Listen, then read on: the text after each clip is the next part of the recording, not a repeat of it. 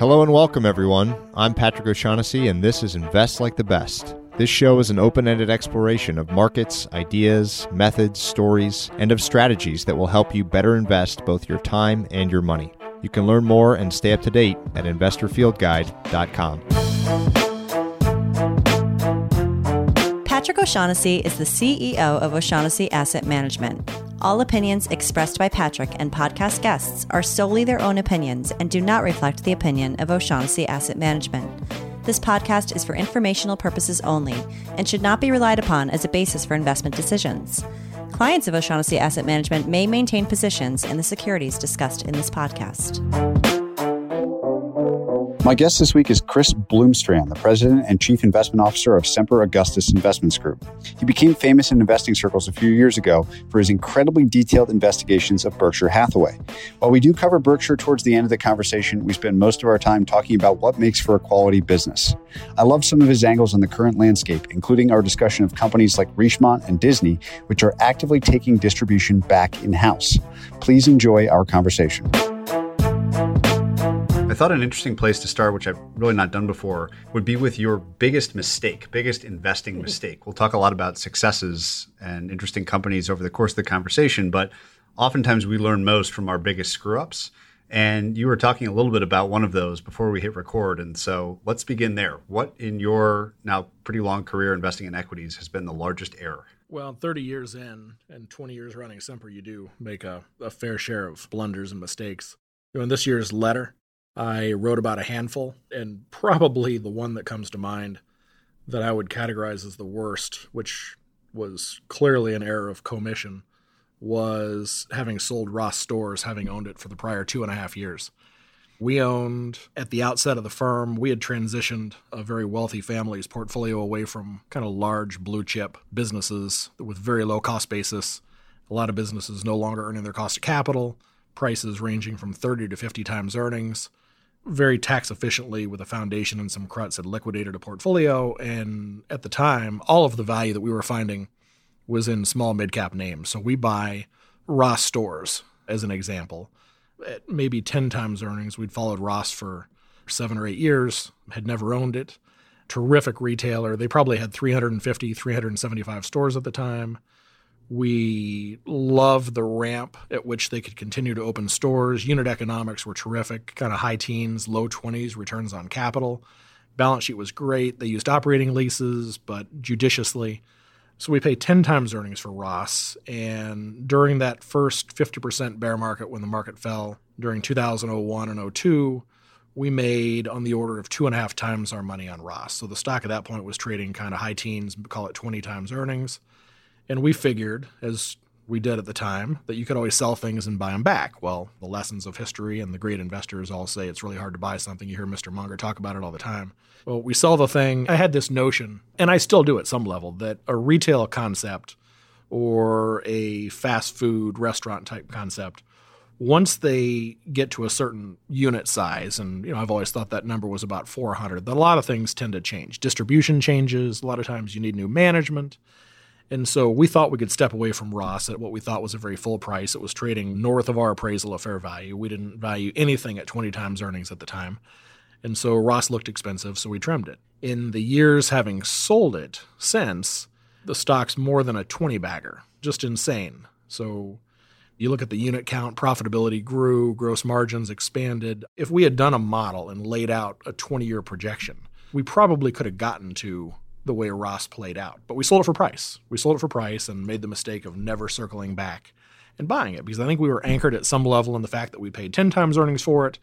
And you make two and a half times, do you circle back and pay 15 or 16 times? Well, it was clearly worth way more than 10. It was worth way more than 20 times. And so that was just a very painfully expensive lesson because it had grown into a good size position. It was a good size position at the outset. And we forfeited a huge amount of upside on a business and a concept and a theme really of finding businesses that can grow units with incrementally growing returns on capital. And we walked away from it. And that was a very, very expensive, painful experience, but you learn from those experiences as well. So it's a good excuse to talk about your kind of core investment philosophy. And again, before we hit record, I mentioned this word quality investor, which I'm hesitant to use that word too much because so many people say that word and it means a hundred different things. So I'm hoping that you can define for us what quality means to you and also answer whether or not you think that is a good word to describe in very simple terms your investment philosophy and we'll sort of peel it back from there. No, I think quality very much describes what we do. We think about two things. We think about quality and price, but we think about quality way before we think about price. But we like to say we employ a dual margin of safety in the process we're trying to buy outstanding businesses run by outstanding managers.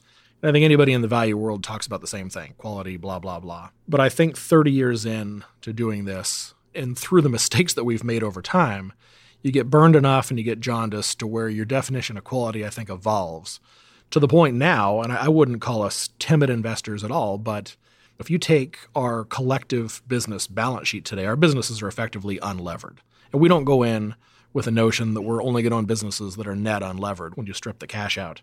But that's where we are today. And it's just oddly, there are really outstanding businesses that can be had for good prices, despite what we think is a very overall expensive market. But you always talk about management quality, and we've owned businesses that didn't have management quality, but thematically, we thought we're in the right place. We owned Mylan Labs a couple different times on the notion that you had this giant patent cliff with the big branded pharma Hatch Waxman was passed in 1984, which gave 20 year patent life to drugs, and you knew all these big drugs were coming off patent. And so the generics were just in a sweet spot. The management at Mylan was accounting was suspect. They had a revolving door of CFOs. They paid themselves gads of money. The accounting was terrible. If you think about trying to get drugs knocked off a patent, you spend your life in the courtroom. And so bribes, and it was just bad. And finally, we made money with it, but walked away from the business quality. And so we've just kind of trended toward ideally, we're trying to own businesses for a long time. And if you're going to own businesses for a long time, if you're going to start a business with somebody, if you and I, Patrick, going to start a business, we better have a hell of a lot of respect for our core sets of values and our morals. And so I think we've just gravitated toward trying to identify these businesses that are run by folks that kind of share our value system. And it's hard because you don't have access to managements the way we would have 20 years ago. I think through long-standing ownership of businesses, managements are a lot more comfortable to talking to us because we're never interested in what quarterly earnings are going to be or earnings for the year. We're trying to really get a sense of how the business works and where the durable strengths are and where the permanence is and what the business doesn't look like tomorrow or a quarter from now or a year from now, but 10 years out and 15 years out and what the movers are and where's the disruption. So we sit here today with I think this business of great CEOs. In our 20 years running Semper, I know that the roster of CEOs that we have on board today are better than we've ever had. A lot of times they're founder owners or they behave that way, but that's not even the outset. We're turning over rocks, we're looking at businesses, and I just think it's evolved that way. It's evolved into management quality without that being kind of front and center. And so now we talk about all the different things we do research wise and process wise. One thing we've started doing recently is we're spending a lot more time in the proxy statement. So every year with anything we own, you know, you obviously read everything. You read the K's and the Q's and the proxy once a year. But if we're looking at a business or we're looking at a competitor, for my career, I've always tended to look at a couple, three years at a time. So I'll read three Ks and I'll read three proxies. But we've gone back and we've started looking at businesses and taking a series of 15 years worth of proxy statements. What that does is gives you a sense of where changes have been made. So, to the extent the boards of directors want to make sure their CEOs and their CFOs and their managers get paid, they're always moving around these hurdles for incentive comp. And so, if straight salary compensation is 10 or 15 or 20% of comp, the majority of how these people get paid is with bonuses and the vesting of their incentive stock options. And the bonuses all have caveats to them. And so, we just ran one for a presentation I gave in Zurich I gave a speech on the imperative of no and spent time talking about management teams that get it. And I used Cummins as a case in point. But then I took the proxy and talked about what's happened at a company like General Mills. Well, if you think about the nature of brand and consumer goods businesses and the threats they have from private label, for example, if we go back 10 years ago, 12 years ago, these guys had in their proxy statement for bonus comp a hurdle of maybe 3% organic sales growth. And in the successive period through this last year, that number had declined from 3 to 2, 2 to one and a half, one to 1.4, Well, the number today, the hurdle today is a negative 1.4% organic growth rate. And that's stunning. We're going to pay you performance comp to slowly shrink the business. The other overlay to the current comp, and this has evolved in the case of General Mills as well, is we're going to pay you on free cash on a rolling three year period. So they have an organic sales growth on a rolling three, they have free cash on a rolling three. So I guarantee you these people lay awake at night thinking about what they have to do to the business for the five years they're on watch to how they're going to earn their incentive comp. And so if one of the two metrics is free cash flow, you can cut advertising spending, you can cut capex, you can kill the brand of the business that you're running but you can drive the free cash. And so it's crazy. So with one of their hurdles, there's a 50% mix between the organic sales, which they did not hit for a rolling three. So they got zero. But then they hit 132% of the free cash metric. They paid that pro rata. So they split the 132%. So they paid 66%. They didn't get zero and 100 for 50. They actually got 66, which is crazy. So the thing that goes missing from a proxy like that, which we see in too many places, Coca Cola is another example of it. Too many businesses don't have a return on capital. They don't have an asset based return metric. They don't have an equity based return metric. They don't have a capital based return metric. They're paid for all kinds of nonsensical things like top line growth. So, what does a General Mills do in the wake of all that? Well, they're not hitting the portion of comp that's tied to organic growth. So, you buy Blue Buffalo you pay something like $8 billion for $1.2 billion in revenues. It might be a good deal, it might not. So you don't get the calculation for comp in the first year you make an acquisition, but you have a business that's clearly growing the top line and they're going to drive top line growth. Is it profitable? I don't know. Is that too big of a premium for that brand to be accretive on a return on capital basis? It doesn't matter because that's not part of the metric on how they pay themselves. And I think that's insane. I want to talk about the common attributes that you look for in a business. You've already kind of danced around one, which is this notion of high incremental return on capital. And you also alluded to this idea with some of the stores, Ross stores as an example, of sort of unit by unit expansion as being a really simple example of high returns on a new store, let's say. So, talk about incremental return on capital, kind of what that means to you, what you look for, and whether or not there are sort of other themes like that, say, store expansion that fall in that bucket that you've looked at over the years? Yeah, I think return on incrementally invested capital is probably one of my most important jobs to assess how well these management teams and these boards are keeping our portion of profits that we're not receiving as dividends. So I do have a great example of that. So we made the big mistake with Ross. We didn't know it was a mistake at the time, of course. But a couple of years after we sell Ross, I think maybe 2000 and four, we buy Costco for the first time. I was learning, and I just said value investors don't pay 20 times for anything. We sold things at 20 times earnings. 20 times was nosebleed. I paid 20 times earnings for Costco because with it, we had a business that looked similar to a Ross. They were probably running 350 or 375 stores at the time. But we believed Costco had a very long ramp to open stores. They were just beginning to pay a small portion of their profit as dividends. So you wondered well, is this thing getting closer to maturity or not? And so the business at the time was earning 11 on capital, which isn't very attractive. Their gross margin, their average markup was probably 14%. But we looked at the 11 on capital and knew enough about other businesses that we were researched but didn't own over time, like Home Depot and Walgreens. If you are building out units and you don't achieve maturity with a unit for a period of time, in, in Costco's case, a store they would open wouldn't be a mature unit for six or seven years. Mature defined as kind of maximum sales, maximum throughput of inventory, fully achieving unit profitability. In the case of a Costco, a store wouldn't earn 11 on capital right out of the gate. Their brand new stores were earning kind of mid to high single digit returns on capital, but the mature stores were earning kind of mid teens returns. And so we figured 11 was the wrong number. And as the installed base of Costco, for lack of a better term, grew relative to the number of stores they were opening, you would start to see the improvements in returns on capital. And so fast forward to today, the business has grown the number of units to probably 800, just under 800. There are maybe 150 international stores in the mix. Returns on capital today are 21, 22%. And I think two or three points of that is probably due to the tax code change. When I look at Costco today, we kind of bake in kind of a high teens, call it 18 or a 19 return on capital business. And I think they'll be one of the first to compete away this newfound free cash profitability that they have. But Costco today has driven the gross margin from 14 down to 11%. And think about that. Usually, if you're a retailer, if you're a Macy's or a J.C. Penney or a Sears, and you see a declining gross margin, Wall Street's going to kill you because it's generally a sign of something wrong. Well, in the case of Costco, they've taken the scale of the business, of their purchasing power, and they've passed it through to their customer. So if a net margin was 1.8 or 1.9%, it's 2.1% today, but the returns on capital of the system are double what they were.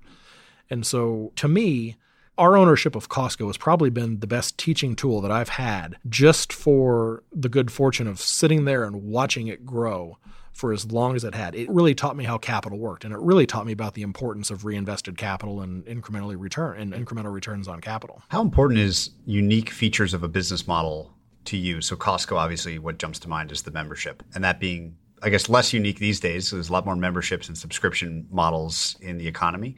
But what does a feature like that mean to you?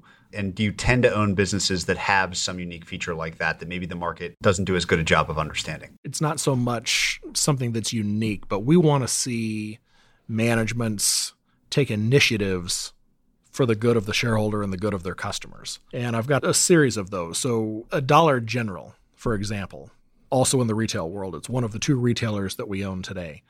We own them for similar reason, but we own them for very different reasons as well. I mean, if you're going to be in the retail world today, you have to ask the question how defensible is your business against online retail? How defensible against Amazon? And we think for different reasons, Costco and Dollar General are two businesses that are uniquely positioned as impenetrable by online commerce. I mean, if Costco may do online commerce, Dollar General is running ads through their online model, but Dollar General is just a unique animal.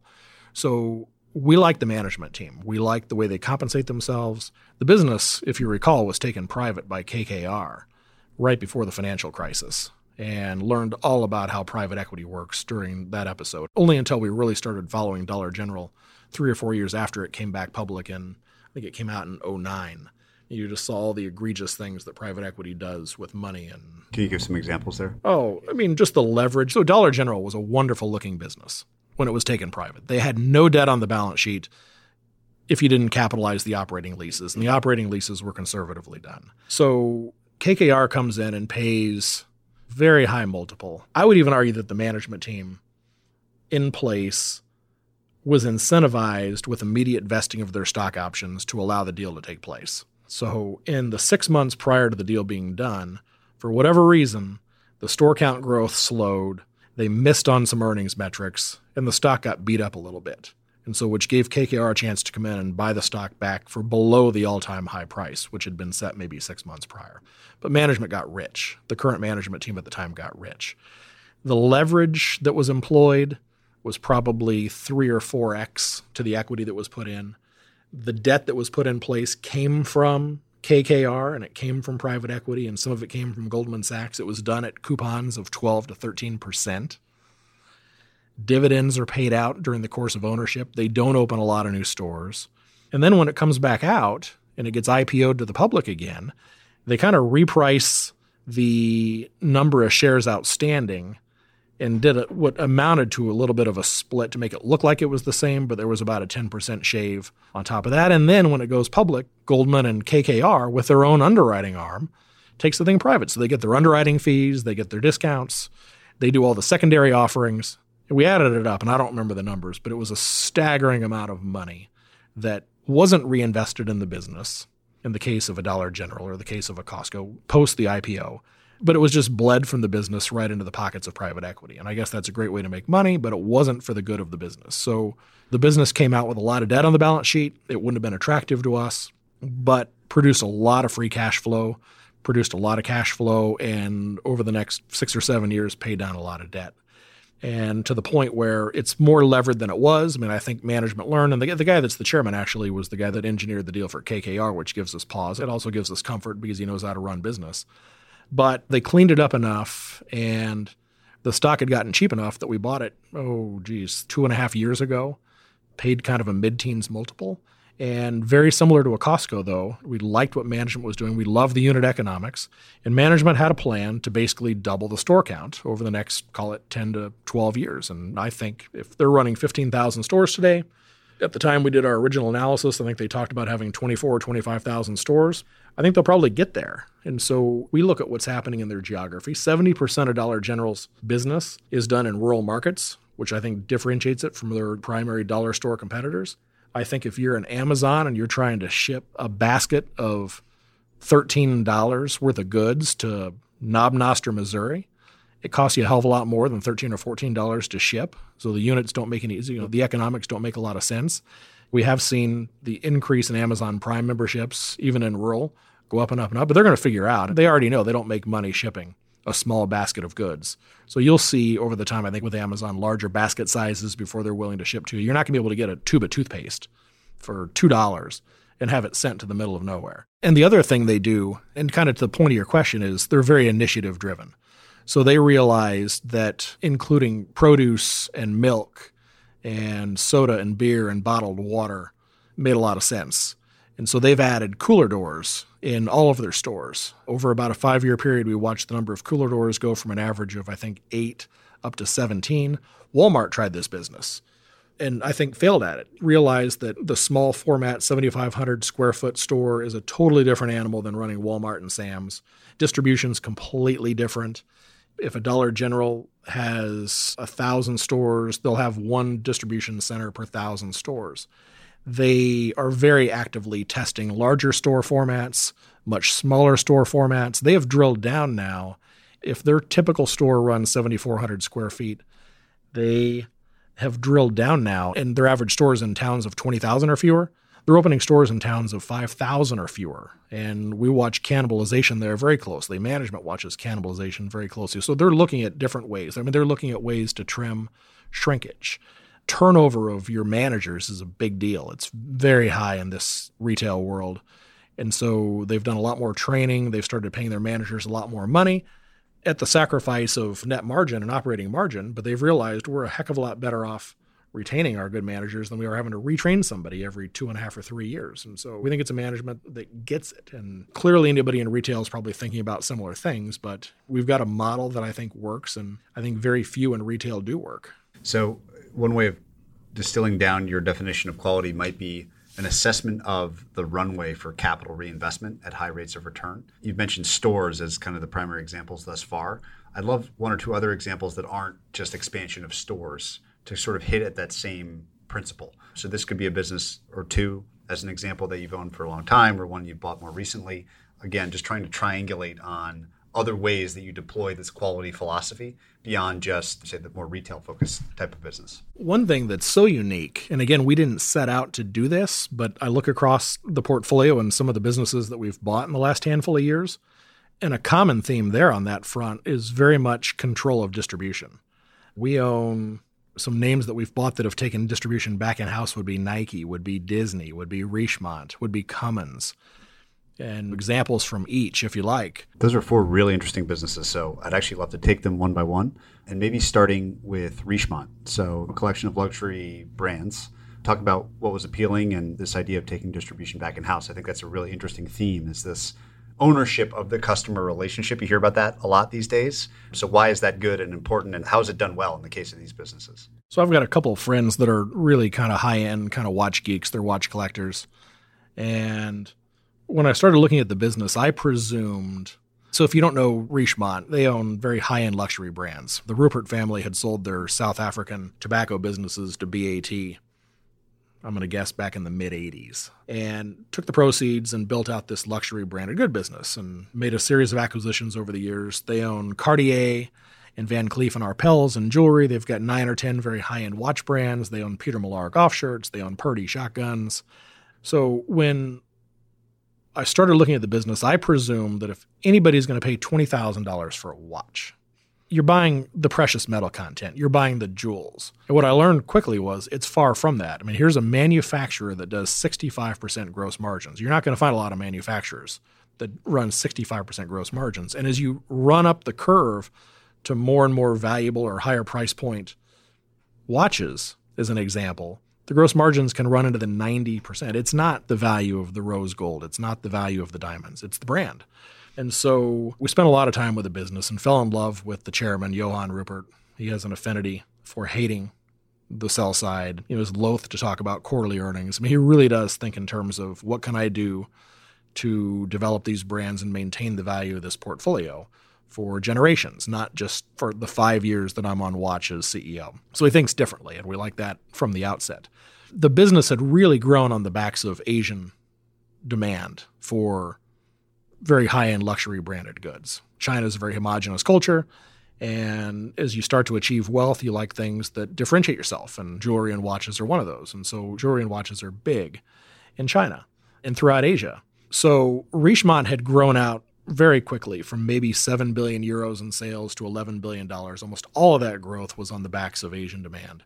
And at the point then where the Chinese government cut down on graft and made it illegal to bribe a party official to get a deal done with a bottle of Martell or with a Vacheron or with a Patek Philippe, very expensive watch. They cut down on graft. Well, naturally, that killed sales. The other thing that happened was they started limiting the number of travel visas they were issuing to the very wealthy families who were intent on getting as much of their capital and their wealth out of China as they could. And you saw the property booms throughout the Pacific Rim and Vancouver and Sydney and San Francisco. My wife does real estate in St. Louis, and there were Chinese buyers paying cash for homes that would never be occupied simply to get money invested in real estate out of China. So the government of China cracked down on that as well. Well, naturally, high end luxury and watch sales took a hit, high end cognac sales took a hit. And so the stock got cheap. And we watched management, and their reaction to what I'd call that crisis was not to allow what typically happens in retail to transpire. And that's if you're a retailer and you've got merchandise that doesn't move, what do you do? You mark it down. Well, they said, we're not going to allow somebody who just paid $20,000 for a watch to see that same watch show up on the gray market for $15,000 two months after the purchase was made. So they physically took inventory, bought it back out of the channel from their third party retail partners, and made, in the case of Cartier, a public display out of melting down portions of the watches. They would take the movement out, but they would melt down the precious metal content. So they very much said, we're going to limit supply. And I listened to Mr. Rupert on a conference call talk about the one thing that we can do to kill the Vacheron Constantin brand, which was founded in 1855, would be to cheapen the brand, would be to let the merchandise get cheaper. So they severed ties with a lot of those retail partners and said, look, we're now going to make an investment in real estate. We're going to make an investment in people. We're going to permanently sacrifice our operating margin and control our distribution. And even in the wake of that, here in the last couple of years, they've bought all of Net-a-Porter and they've bought Watchfinder. They're intent on controlling their distribution. And for that, we're willing to take a hit on the operating margin line because we think over the next decade, jewelry sales are going to grow at a very high clip. I think watches are a different animal. I think you have things like the Apple Watch, and it's probably not as rapid growing of a category, but it's still going to grow at four or five or six percent. Jewelry is probably going to grow at double that rate. It's interesting, but we like the culture of the people. We like what they've done with capital.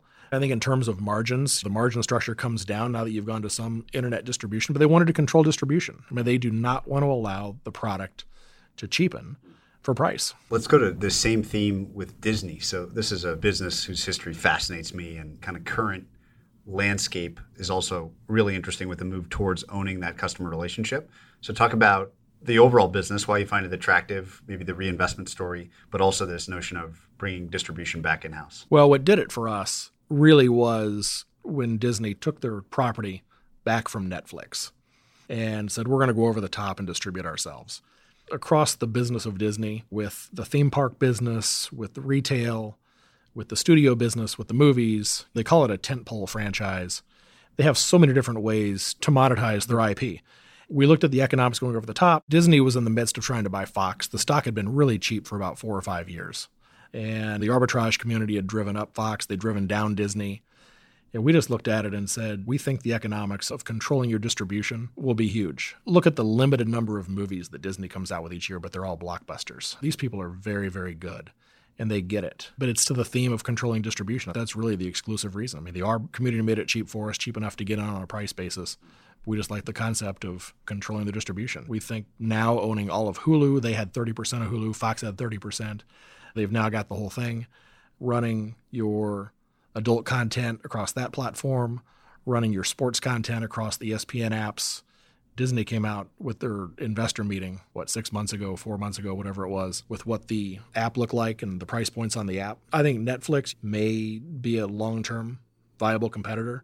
But I don't know, you talk to kids and folks in their 20s, I'm not sure that once they've lost all this content, they can do what Disney has done. The library that they own is invaluable. The intangible assets inside of Disney are invaluable. How about something completely different with business you mentioned earlier, which is Cummins? As someone doing something unique with distribution. So Cummins makes diesel engines. They make diesel engines from class 8 down to class 2. So basically their bread and butter are selling into PACCAR and Navistar, the big truck manufacturers. So the truck manufacturers always rely on dual source. So they all have their own engine manufacturing in house but they don't want to do it themselves. So Cummins has really been has really been a cyclical environmental upgrade story. If you go back 20 years, 25 years, the amount of particulates and nitrogen oxide that have been taken out of emissions because of the environmental standards that have been put in place in the United States and Europe and now even in places like China, the R&D and the high tech that goes into improving the engine have just been extraordinary. So along comes Tesla and Nikola and battery technology. So there's a fear that battery will replace the diesel technology completely. You've got some cities in Europe that are looking to ban diesel engines entirely. We think at a minimum, the Class 8 truck market, which is the big tractor trailers that run over the road, we just don't see that as a threat anytime soon. We look at the weight of a battery, we look at the length of a haul as very prohibitive. I mean, if you take a 33,000 pound tractor and a 50,000 pound trailer and say we're going to run away from diesel and we're going to go to battery. Well, a battery right now weighs about 10,000 pounds. So if you take the diesel engine, you take the fuel, you take the transmission out, you're basically taking out 5,000 pounds. So you're adding 5,000 pounds. Well, that 5,000 pounds comes immediately off the load capacity of the 50,000 pounds. So you're losing 10% of what you can carry. Tesla says they can run a battery that doesn't have to be charged for 500 miles. We think it's more like 300 miles. Typically, your diesel engine, the fuel tanks run from 80 to call it 300 gallons. Typically, they're 120, 150. You can run a shift and a half without having to stop for fuel. And it's a huge advantage if you're over the road. Now that the government's come out and said you can only run so many hours per day, we have electronic logging for driving. To have to stop downtime and charge a battery in the middle of a over the road shift just doesn't make any sense. So the economics don't work.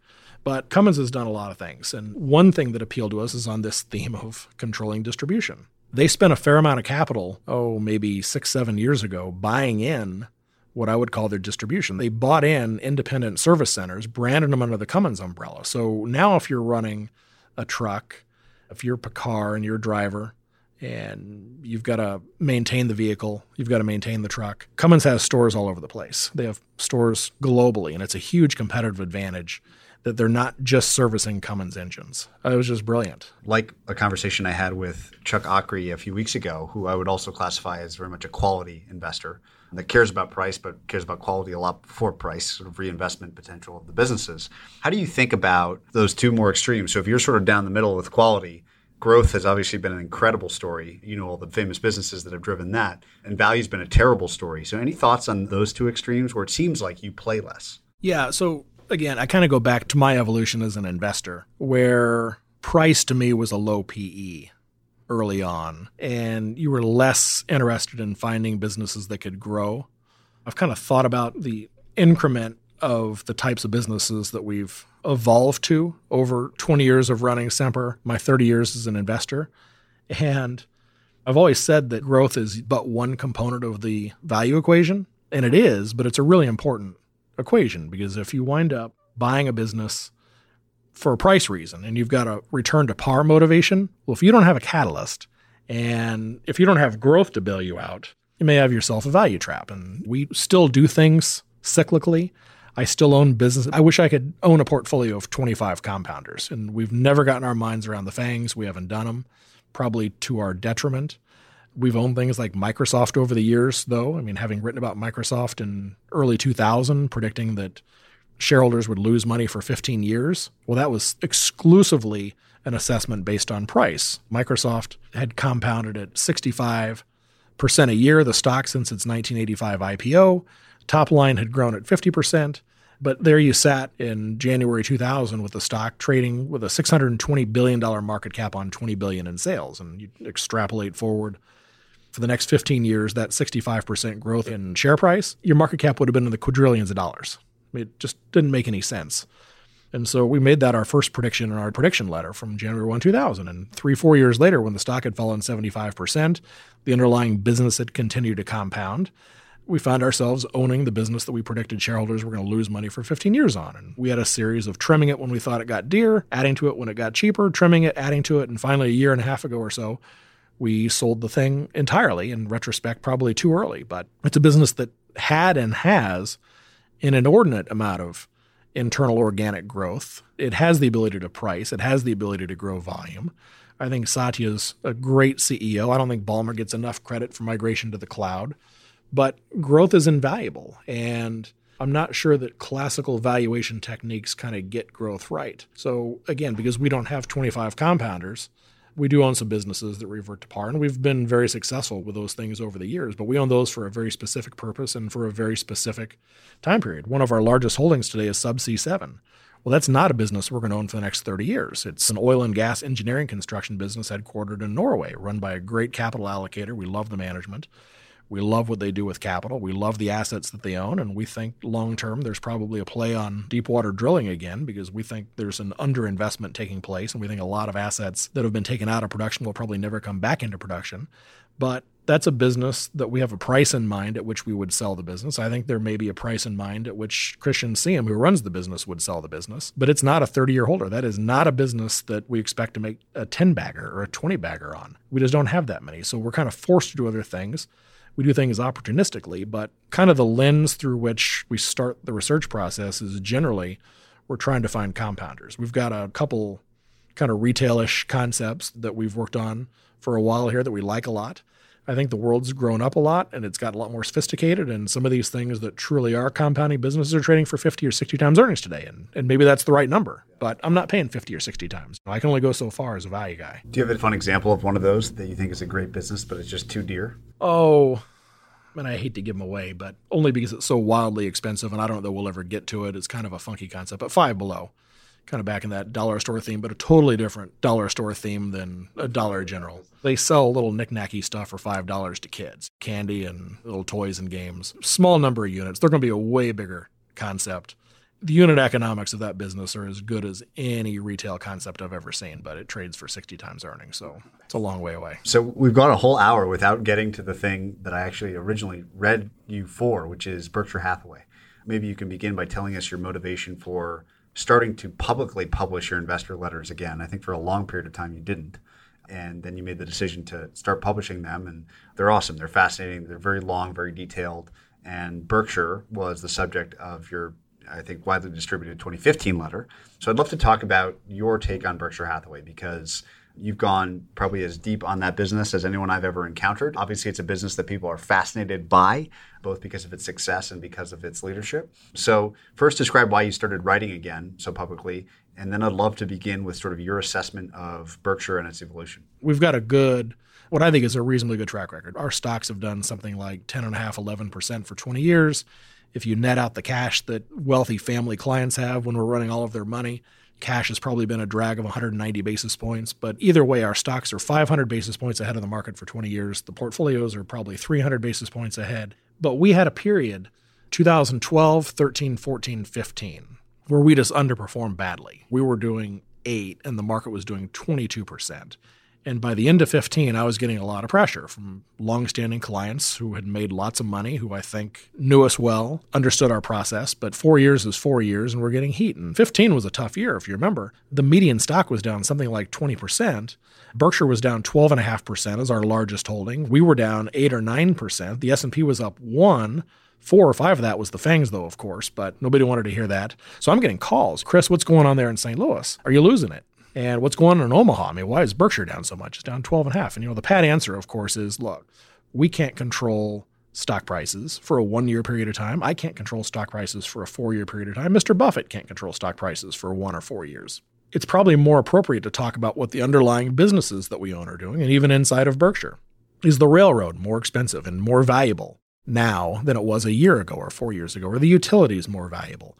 And so when you look through to the underlying economics of Berkshire's holdings and the holdings across the rest of the Semper portfolio, our businesses had accreted in value over the year, despite the fact that stock prices were down. So I was going to spend two or three pages on our annual letter. And I've always written a long annual letter, but to that point, we'd only sent it to our clients and maybe 40 or 50 friends and colleagues and peers in the business. I got three pages in and thought, you know, we've owned Berkshire so long, and I think there are some aspects to the accounting within Berkshire that I think we'd look at probably uniquely. I think in some, all of the adjustments that we make to GAAP earnings were so material that I'm not sure many or any had gone through the same process. And so I'd always wanted to write it up. I wanted our clients to see, other than talking to them at annual updates, I wanted them to see how we thought about the business and all the different methods that we use to reconcile against each other to come up with our appraisal of intrinsic value. And so I spent probably 45 pages of what was, I think, a 65 page letter dedicated to Berkshire and sent it out to our clients and to our 40 or 50 friends. And Joe Koster, who you know is a good friend, Joe called me and said, Chris, look, I don't mean any disrespect, but you talk about wanting to grow your business institutionally. He said, You know, you're an idiot. And I said, Yeah, but why now? And he said, Look, you can't write this up and not get it out into the ether. And I said, Geez, Joe, I don't know. I mean, all of the guys I really admire don't publish their letters. They keep them in house. Seth Klarman and Tom Russo as an example. And Joe basically said, Chris, are you running as much money as Seth Klarman? I said, Joe, that's a good point. So he said, Look, let me put it on my blog. I'll link it to your website, put it on the website, and we'll blast it out. He said it'll go viral. And I laughed and said, Nobody wants to read about 45 pages of the accounting inside of Berkshire. And so we did it. And true enough, it went viral. I think that letter has been downloaded something like 40,000 times. I probably had 500 people that first year reach out from all over the world with emails and calls. I was stunned. I was blown away. And so we've gone back to Berkshire for various reasons. Two years ago, I wasn't going to touch it other than to update our appraisal. But with the tax code change, I thought with all of the moving parts inside of Berkshire, Berkshire was really a great case study for how the changes in the tax code affected the broad swath of American business. And so we went back to Berkshire and what was really a letter meant to be written out of self defense, business preservation in what was a brutal period, has now become probably a good marketing document. And for that, I'm kind of cursed to having to write it now each year. But yeah. so let's talk about Berkshire the business. So if you had to break it down, you've already mentioned some of the key acquisitions that they made in the past. But if you were to just describe it as a business today to an uninitiated but smart investor that doesn't know Berkshire well, how would you describe the business? Wow. Well, obviously, it's a holding company, but unlike any other throughout time, you've got a collection of businesses and a management team in place that have just assembled a very durable, permanent, it's probably a terrible word, but permanent business infrastructure that I think has very adeptly pivoted at times throughout the 55 year history that Mr. Buffett has run the business at times to opportunistically take advantage of major, major inflection points in the capital markets. I mentioned National Indemnity, the purchase in 1967. So Mr. Buffett gets control of the business in 1965. Everybody knows it. I'm sure all of your listeners know. I mean, Berkshire was a textile business. They made liners for suit jackets in New England. It was a terrible business. And they realized quickly that this was not a business that they could own for 30 years. I mean, this was not the Costco of the future. It was not the Microsoft of the future. So they bought National Indemnity and effectively kind of morphed from textiles to insurance, property casualty insurance and reinsurance. Over the way, picked up a collection of businesses with surplus capital that had been building inside the business. They bought See's Candy early on. By the mid 1970s, overall stock market was cheap. Berkshire had compounded at something like 15 or 16 percent, despite the market decline in 73, 74 despite the textile business, which they ultimately closed in 1985, being a lousy business. It had compounded at a great rate. And then you kind of fast forward from that period from 1975 to 1998. Berkshire grew that insurance business and utilized the float in the business to compound at an unbelievable kind of high 20s return on equity for a long time. The business, because it had surplus capital and so much surplus capital eventually, was able to run a much more fully invested equity portfolio for a long time. So everybody kind of looks at Berkshire Hathaway kind of as a pseudo mutual fund or as a stock portfolio holding. Well, in 1998, Berkshire was very much an insurance company that was very heavily invested in the stock market. Their stock portfolio had compounded at such a high rate. The purchase of Coca Cola that they made in 1988 and then a couple successive buys the stock was up 13x. It was 35, 40% of Berkshire's overall stock portfolio trading at 45 times earnings. They own the Washington Post. They own Gillette. They own Cap Cities ABC, which I think by then was Disney. They only owned a handful of businesses. But the stock portfolio was insanely expensive in 1998. So if you would have bought Berkshire at the time, you would have owned basically an insurance company, property casualty insurer, reinsurer. 65%, I think, of all of the assets of Berkshire were publicly traded common stocks. The stock portfolio was over 100% of the book value. I think it was 115% of the book value was represented by the stock portfolio. As I mentioned, stock portfolio trading at call it 45 times earnings in 98. And so for the second time in Berkshire's history, they pivot and buy general reinsurance. Oddly, they buy an insurance company for motivation that I believed was to pivot away from insurance. Unlike Berkshire, which had big percentages of its investment capital within the insurance businesses invested in common stocks, Gen Re was more of a classic reinsurer that had 90% of its invested assets invested in bonds. And so Mr. Buffett had the quandary in 1998 well, I've got this business that's trading at three times book. It's not worth that much. We believed, Semper Augustus believed, that the business was worth probably half that at the time. Call it $40,000 on the A shares, one and a half to book. And could he sell Coca Cola? Well, in retrospect, he probably should have sold Coca Cola at mid 40s earnings because post that point, I think Coke's compounded total return at 4.5% a year. It's been a mediocre, lousy business. It's underperformed the S&P 500 by a full percentage point, which in and of itself, the S&P has been no lollapalooza for the last 20 years. So he buys Re, uses Berkshire as currency, spends 272,200 shares, I think, with Berkshire trading at three to book, picks up Gen Re's bond portfolio, and when you combine what was the resultant investment portfolio, the common stocks had dropped from 115% of book down to 69% of book. The overall allocation of all of the assets dropped from 65% in stocks down to 30% in stocks. It's a number that hovers at 25% today, and he pivots away. There's a lot of debate. I've written about why this was such a seminally great transaction. I wrote about it in my 2015 letter in Mr. Buffett's 2016 letter, he came out and said, No, I think it was a terrible deal because I spent Berkshire shares that would be worth a lot more money today. Well, here we are today. The $22 billion in Berkshire shares that he spent, which I think were at twice their underlying value. I think he bought Gen Re for $11 billion, not $22 billion when you ratchet back the fair value of Berkshire. It was the allocation away from stocks that allowed him to do everything else with surplus capital for the success of 20 years. So, yeah, in today's terms, would those 272,000 shares be worth 80 something billion dollars? Yes, they would. But when they did the deal, Gen Re shareholders brought 35% of the assets to the party and only got 17% of the underlying ownership of Berkshire Hathaway. Think about that. So, it's not so much that Gen Re here, 20 years post the deal, for most of those 20 years, hadn't grown its premium volume from $6 billion. They've upstreamed everything they've made to the parent company. And it's the upstreaming of that capital and also the surplus capital that already existed inside of Berkshire that was then more wholly invested in bonds and cash that allowed them to buy the utility in 2000 that allowed them to buy the railroad in 2009. Had they not put those bonds and cash on the books, they could not have bought the utility. They were stuck with the stock portfolio. And so, kind of my conclusion on the Gen Re deal was if they had run the status quo and they had not bought Gen Re and not sold common stocks and paid taxes at what was then a 35% corporate tax rate, I would argue that instead of compounding the underlying book value of the business at 9% from that point, 10.5 you go back to the prior year. It's really compounded at about 10, which we think has been the ROE for the last two decades. We think they would have compounded at about 6. So the combined value today of Berkshire taking its book value of 30 something billion dollars, 35 billion dollars, let's call it when they did the deal, would probably have compounded to maybe 110 billion dollars today.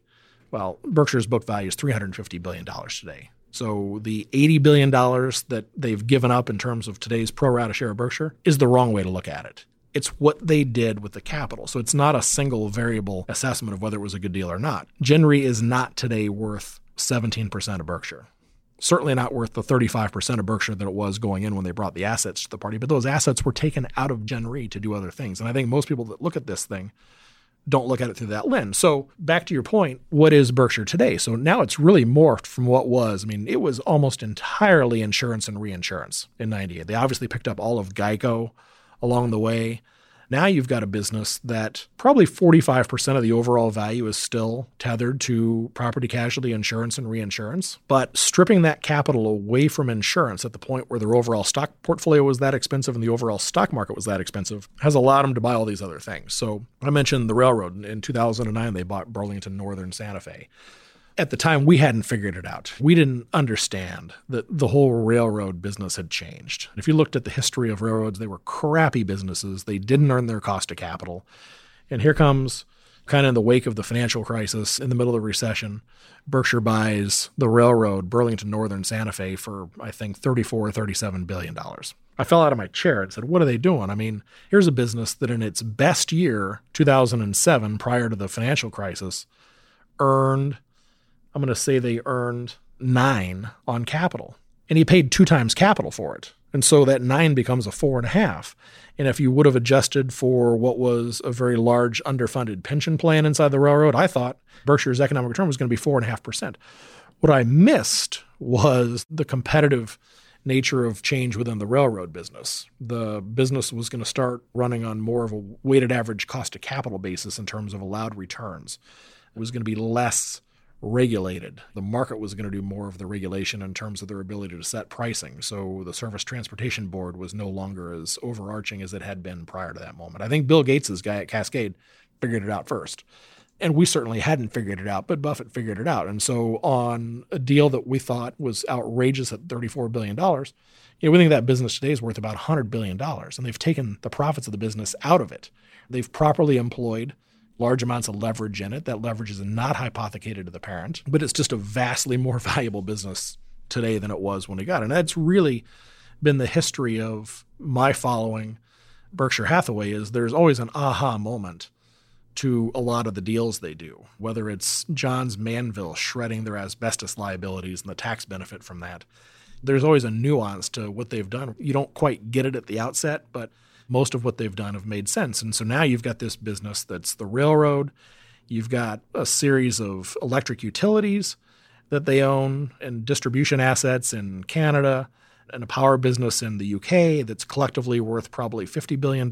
You've got a whole hodgepodge collection of manufacturing businesses, service, and retail oriented businesses that do $140 billion in sales that are probably worth about one time sales, about $140 billion. And then you've got the insurance operations. You've got a little leasing finance business as well, Clayton Homes. So you've got this extraordinary number, maybe 100 operating businesses inside this structure that's just uniquely diversified. I mentioned the debt at the railroad not being hypothecated to the parent the debt within the utility businesses are not hypothecated to the parent. And that's really, you know, outside of a nominal amount, the majority of where the on balance sheet debt sits. And it's not an obligation of the parent, it's an obligation of the underlying subsidiary. So you've got a business that's running with $110 billion in cash that offset by the debt that sits in the railroad and the utilities that's very liquid. So on a net capital basis, the equity is the equity.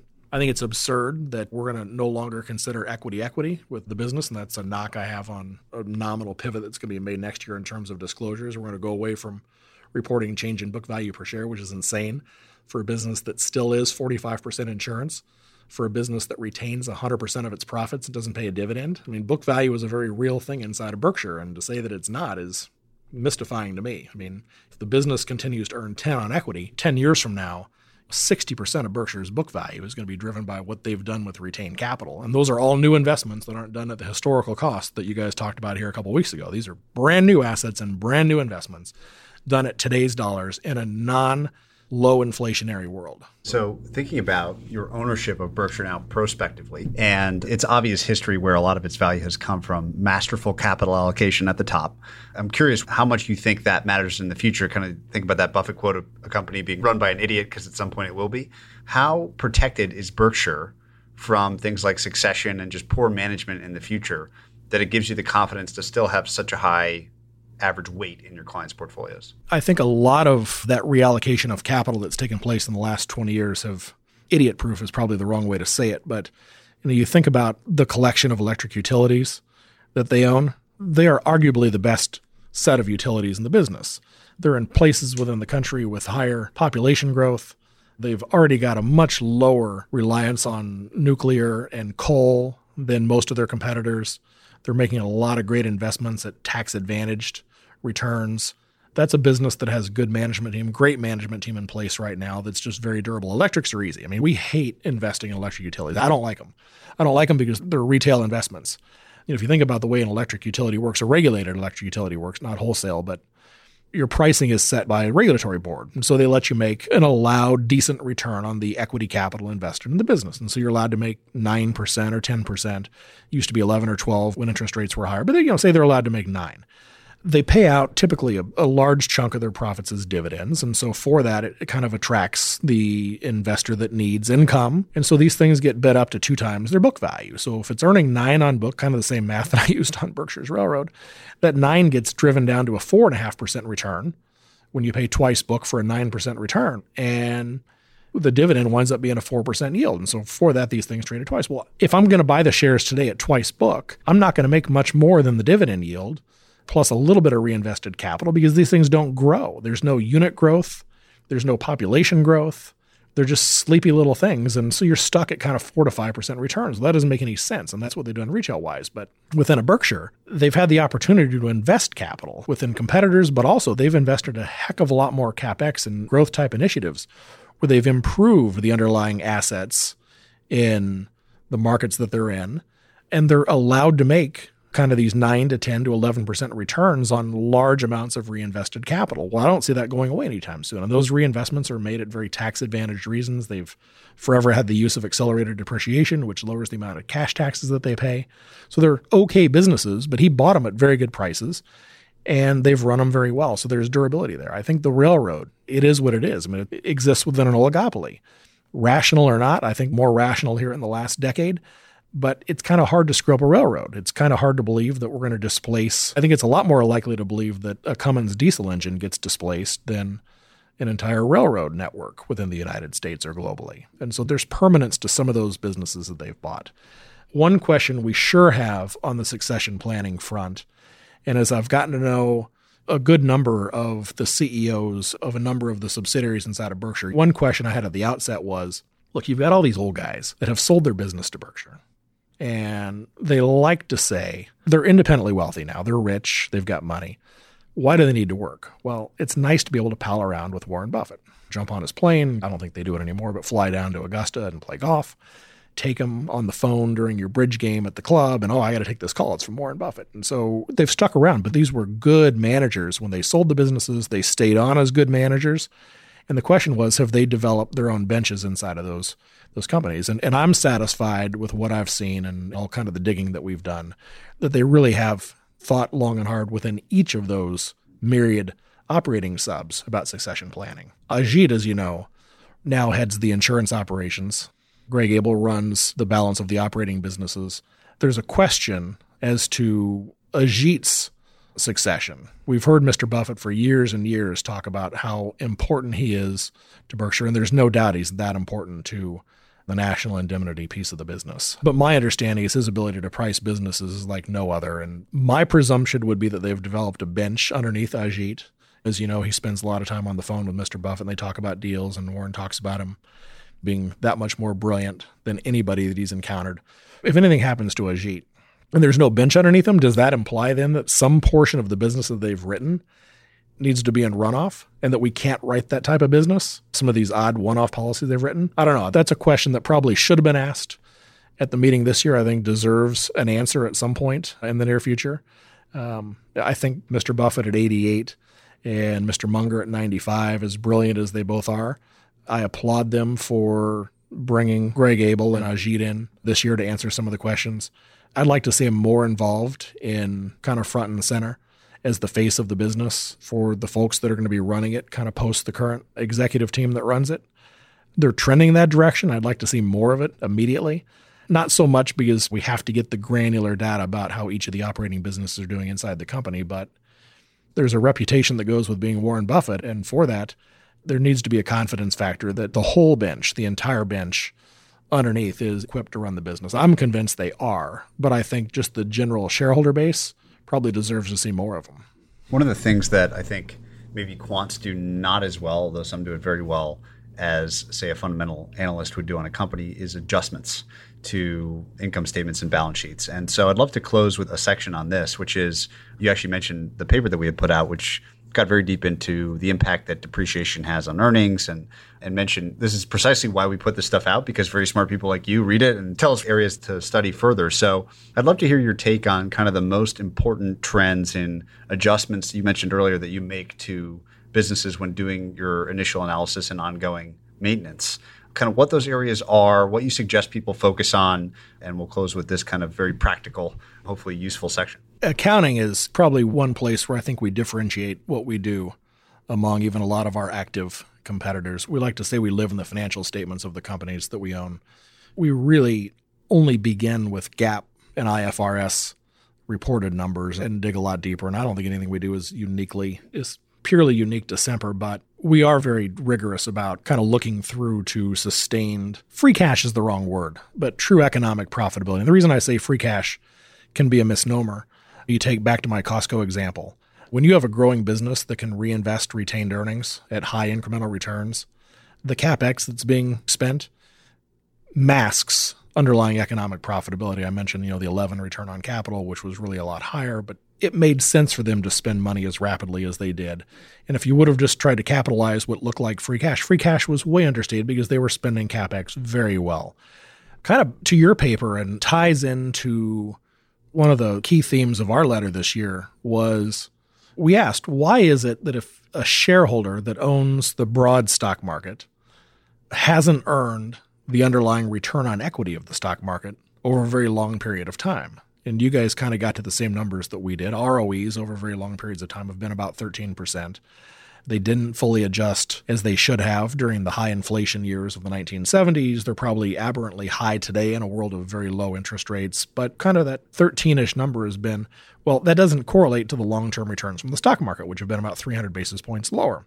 So we've always had a process in place of under the hood and below the line, kind of looking at write offs and write downs that take place over time, which is probably the initial biggie that we use and look at with any individual business that we're studying we want to see the extent to which companies have taken write offs and write downs of their assets and their equity over time. We want to see the extent to which a serial acquirer tells us to not include acquisition expenses in its assessment. We want to see the extent to which a company like a Mylan Labs lives in the courtroom ignores litigation expenses because there are a lot of very real operating expenses that companies bear that we're told by managements that like to see returns on equity higher and stated equity lower we always make those adjustments. And so if you go back and take from an index standpoint, kind of from top down, if you go back to early 80s, we've calculated that almost 15% of annual profits every year, you can get these numbers right off S&P's website. 15% of the operating net income numbers, which are before write-offs and write-downs, have been written off. The numbers are obscenely higher during economic slowdowns. You get the kitchen sinks, you get the big baths. They tend to be lower during boom times. I think in the last couple three years they probably averaged 10%, not the full 15, but over a very long period of time you're losing 15% of your profits. Well, that's a big number. And so if you're a business that does 13 on equity and you shave 15% of that 13, you're losing almost 2% to write-offs and write-downs. And so we're now understating equity and in turn overstating the ROE. It's interesting when you're studying an index or the macro but it's critically important when you're studying an individual business because at bottom we're trying to determine returns on equity and capital and just stated equity and capital aren't always as they seem. They've been monkeyed with over time. They've been monkeyed with by inflation over time in some cases for businesses that have very old assets. But we've got to get to the right number. The other big adjustment for an index that we've made over time that's less important to the businesses that we own but only for we tend to not own those businesses tends to be in the area of defined benefit plans back in some of our early letters that are now on our website, we've written about all these accounting adjustments we make. So defined benefit plans, if you go back 20 years, there were maybe 350 companies just in the S&P 500 that had defined benefit plans. Today there are uh, I think 320, so you've shed by probably 30. You've had new tech businesses that have IPO'd that don't have DB plans. They tend to use defined comp and 401k plans. But we've had a method for the duration of our firm that's been blanketed on kind of back to your question about macro themes we have found the overall stock market generally to be on the overvalued side during the history of our business.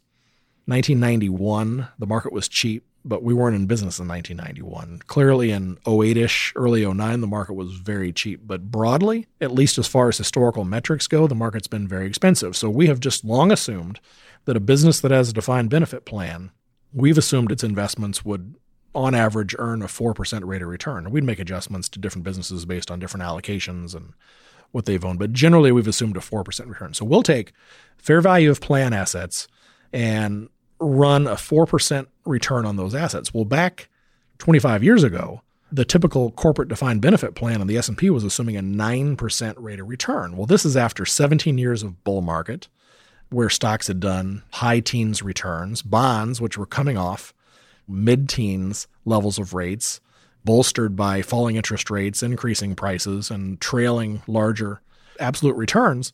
9% was an unobtainable number in the late 90s, early 2000 for a long term return. If you, if you go back to that stock market low I talked about when stocks traded at seven times the 3% profit margin, long term interest rates are 15%, short term rates are 20. Stocks are trading at 21% of sales, and the typical defined benefit plan assumed a 6.5% rate of return. That was crazy. But the experience for the prior 17 years had been stocks had gone down, these are terrible. Bonds have crushed us because interest rates have risen and our principal values have been eroded. And so that was insane. But then you get the subsequent 17 year experience of rising asset values, and voila, you're at 9% for the typical defined benefit plan. So we would run that 5% differential, 4% our return assumption versus what was a 9 and we take that 5% difference and run it through the P&L, through the income statement on a pre-tax and an after-tax basis. To the extent a plan was underfunded, we would take the underfunded status and assume full funding over a period of time our method changed to 10 years versus what had been five years a number of years ago, which would be less conservative, but I think winds up being a lot more actuarially correct. So we would amortize that on a pre-tax and after-tax basis. And then to the extent OPEB, basically healthcare liabilities, which tend to be not funded at all, we'd also assume those would be funded and run those through. But kind of the biggies were the return differential. And so what that's done for us is kept us out of businesses where the defined benefit plan is large compared to the business itself. It's kept us out of the auto manufacturers. It's kept us out of some of the heavy equipment businesses where the plan is as large as the business itself. And so what happens with those plans is take a Ford, I mean, take any of those. Take a General Dynamics. You know, some of these have been still good investments because they've had tailwinds in terms of their underlying industries, but you get the one-off, call it $2 billion one-off. We borrowed money, $2 billion in the bond market, threw it into the plan and told Wall Street to ignore that as a one time expense. But the plan's in great shape today. Well, no, you should have ratably been funding $200 million per year over a 10 year period of time. And I'm not going to ignore the $2 billion because that's my capital as a shareholder that just went into the pension plan. And so the method is important. It's less of a drag today simply because return assumptions, now that we're 20 years into the S&P averaging 5.5% and interest rates that are near zero or have been near zero for the better part of the last decade, return assumptions have come down to about 6.5%. So they're no longer 9 they're 6.5 which is less onerous, requires on using our 4% number, which I still think is right. I think that ties to the paper you guys did. You guys are assuming for 3 to 4%, maybe 5% for the next 20. You guys were using 10. I use kind of 4 to 5 for the next 15 to 20 years. I think the next 15 years may look a lot like the last 15, which is very modest returns out of the overall stock market. So we've not come off our 4% return assumption, but it's not as much of a charge. And then there are fewer plans on the overall market too. But So I've got three kind of fun closing questions for you. The first is if for the next 10 years or next 5 years, you were only allowed to buy stocks within a certain industry or sector, what sector or industry would you choose? Wow, we are so sector. I know. That's why I'm asking. Agnostic. In fact, until we started putting marketing sheets together, I didn't know there were four sectors in the S and P that we didn't even have investments. Oh, if you look at what we've owned over time, and even strip Berkshire out, this is going to be wrong, but we've had so much success owning well-run property casualty insurers and reinsurers. And the reason I think they work is as long as we're allowed to do the investing and I don't have to just own the sector, I'm good because I think there are some outstanding insurance people. And I think there are a lot of mediocre insurance people. I mean, it's a business that everybody kind of knows has kind of produced disastrous results over time.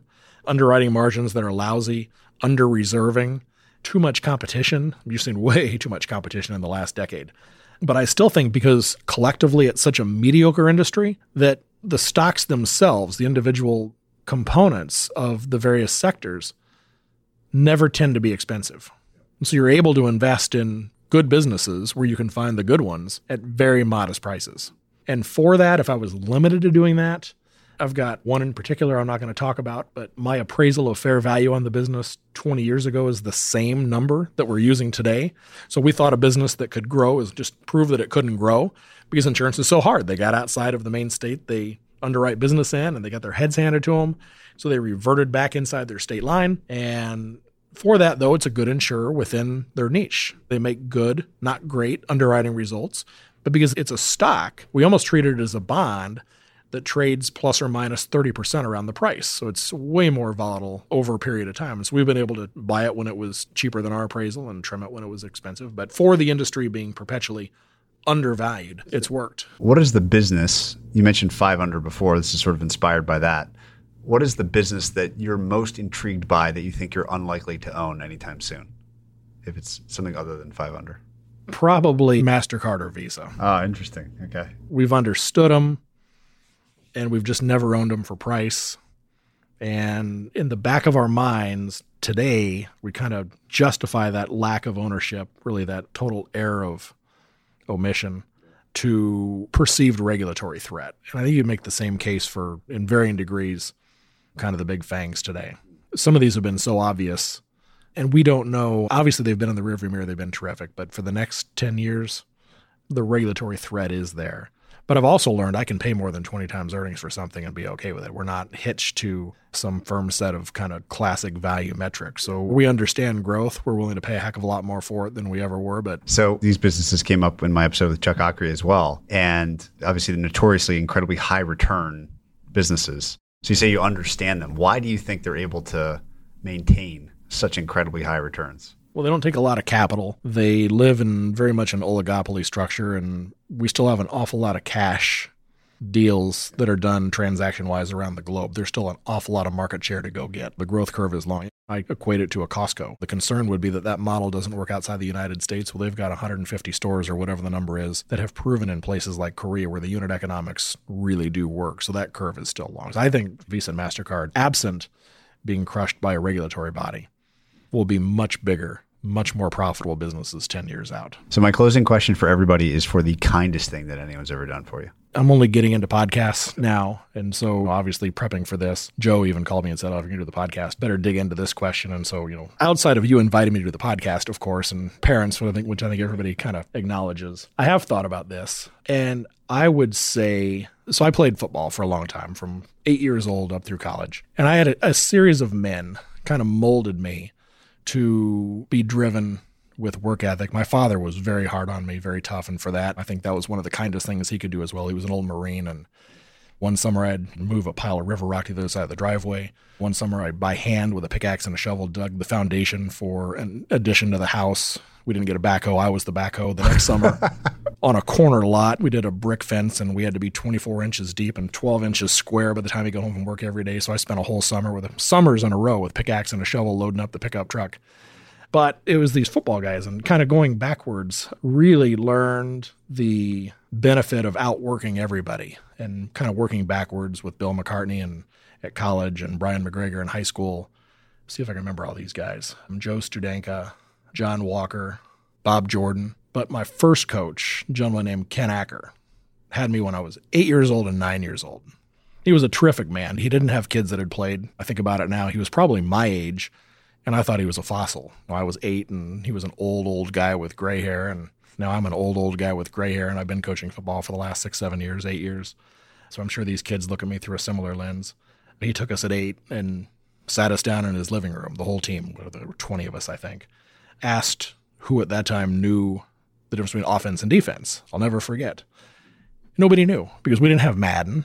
You know, we were eight. We hadn't played football. You weren't watching a lot of football on TV. And so he explained all that. And so he was just a great mentor and a teacher. And I'll never forget, I was a terrible football player at the age of eight. I improved on that. I was more interested in watching planes fly overhead during games. And when I kind of figured it out as an offensive lineman that year, it was easier to go try to block the safety than it was the big kid standing in front of me. Well, that's not exactly how football is supposed to work. But by the time I got to nine, for whatever reason, I was a lot more highly motivated and I was very driven by the game. And I was inspired by this man because he was fair. He was hard on us, but he was fair. And, and I was so desperate to get back under his tutelage. This is between eight and nine, right? I'm still a kid. So we work hard. We had a good football team, and I'll never forget. We lost a game to Columbine. This is in Colorado, Jefferson County, and we lost this game, and I was crushed. So we had our team meeting at the end. All the parents are standing around, the kids are standing around, and I was just crying. I was bawling my eyes out. But I'll never forget. He came over in the middle of the meeting, put his arm around me, and he said some of the kindest things that anybody could have ever said. He talked about my evolution from the prior year and the work ethic. And that moment really inspired me to just be the best football player I could. And for the rest of my years playing the game, nobody outworked me in the weight room. Nobody ran more sprints. I did everything I could to be a great player, and I attribute it to him. And so we had my 30th high school reunion a couple years ago, and somebody on social media put a picture of our nine year old football team out. And I hadn't thought about some of these guys in years. A lot of them didn't wind up going to the high school. A lot of them did. There were some very good football players on that team. But I thought about Coach Acker for the first time in a long time. And I thought, well, geez, you know, I've gotten to be really great friends with my high school coach, Brian McGregor. He and I are very close. I thought I should go try to find Coach Acker. And I hadn't thought about how old he was when he coached me, but he had passed away. I learned by digging up, and I spent a week trying to find him. But I found his kids. I found his three sons. Gosh, even his two assistant coaches had passed away. But I found his kids who ultimately, after those years in the late 1970s, also got into coaching with him. And I sent him a note about what he meant to me. And I wouldn't be who I am today without the nice things he said to me during the game, but what he had done for me for the two years. And they, in turn, so his wife was still away, and they then passed along my note to her, and they sent me a really nice note back about how it made kind of her decade post having lost him. And fantastic. Well, the amount of these answers they keep morphing and changing, and some of my favorites are around mentorship and shaping younger people when they're kind of most malleable. and that's one of my all time favorite answers. So thanks so much for that and just the awesome conversation. Well, Patrick, thanks. This is awesome. I love the podcast and it's been a lot of fun to get you know here in the last few years. Awesome. Thanks, Chris. Hey everyone, Patrick here again. To find more episodes of Invest Like the Best, go to investorfieldguide.com forward slash podcast. If you're a book lover, you can also sign up for my book club at investorfieldguide.com forward slash book club. After you sign up, you'll receive a full investor curriculum right away and then three to four suggestions of new books every month. You can also follow me on Twitter at Patrick underscore Oshag, O S H A G. If you enjoy the show, please leave a quick review for us on iTunes, which will help more people discover Invest Like the Best. Thanks so much for listening.